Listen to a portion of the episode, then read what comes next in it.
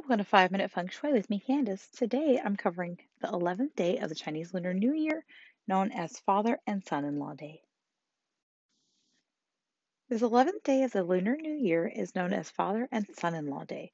It's generally reserved for just kind of keeping quiet, do a little male bonding between the father in law and son in law, uh, eating leftovers, leftover from the Jade Emperor's birthday feast and um, sometimes they'll do dragon dances, but not compared to the ones that they do on the actual spring uh, celebration, which is the last day.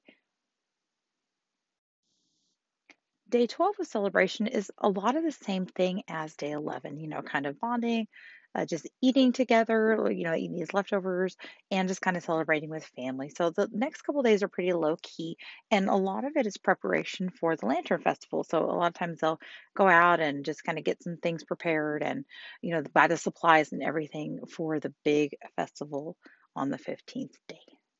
So because of that reason, I'm actually going to skip day 12 and go straight to day 13 tomorrow. I wanted to address the topic of gift giving during the uh, uh, Chinese New Year, during the Lunar New Year.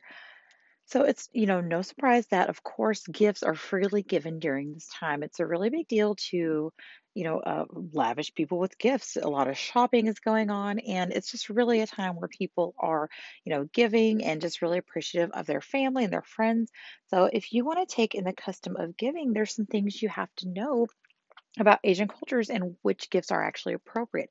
There's a little bit of a superstition and practices with giving gifts to an Asian person during this Lunar New Year. And it actually kind of extends throughout the year. And so it's not just uh, for the Lunar New Year, but it's specifically because this is a time gifts are given so freely.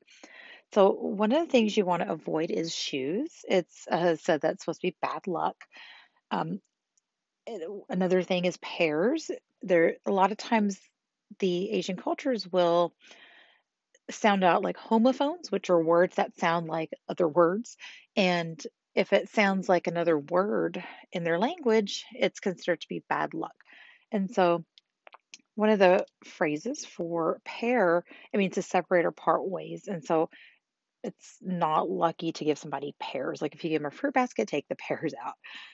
Um, another thing that is bad luck is a fan. You don't want to give somebody a fan or umbrella because those are supposed to be uh, words that mean also to part ways. And it's also bad luck to give somebody a clock or a watch since it's considered to be um, like a, a sym- symbol to a, you know attend a funeral. So it's sym- symbol it symbolically implies somebody's passing. Hope you enjoyed today's episode of Five Minute Feng Shui by Candice. If you'd like to learn more about Feng Shui and Chinese metaphysics, visit my website at westtexasfengshui.com and visit me on all social medias as well as YouTube at West Texas Feng Shui and Feng Shui by Candice. And of course, leave the ratings and reviews.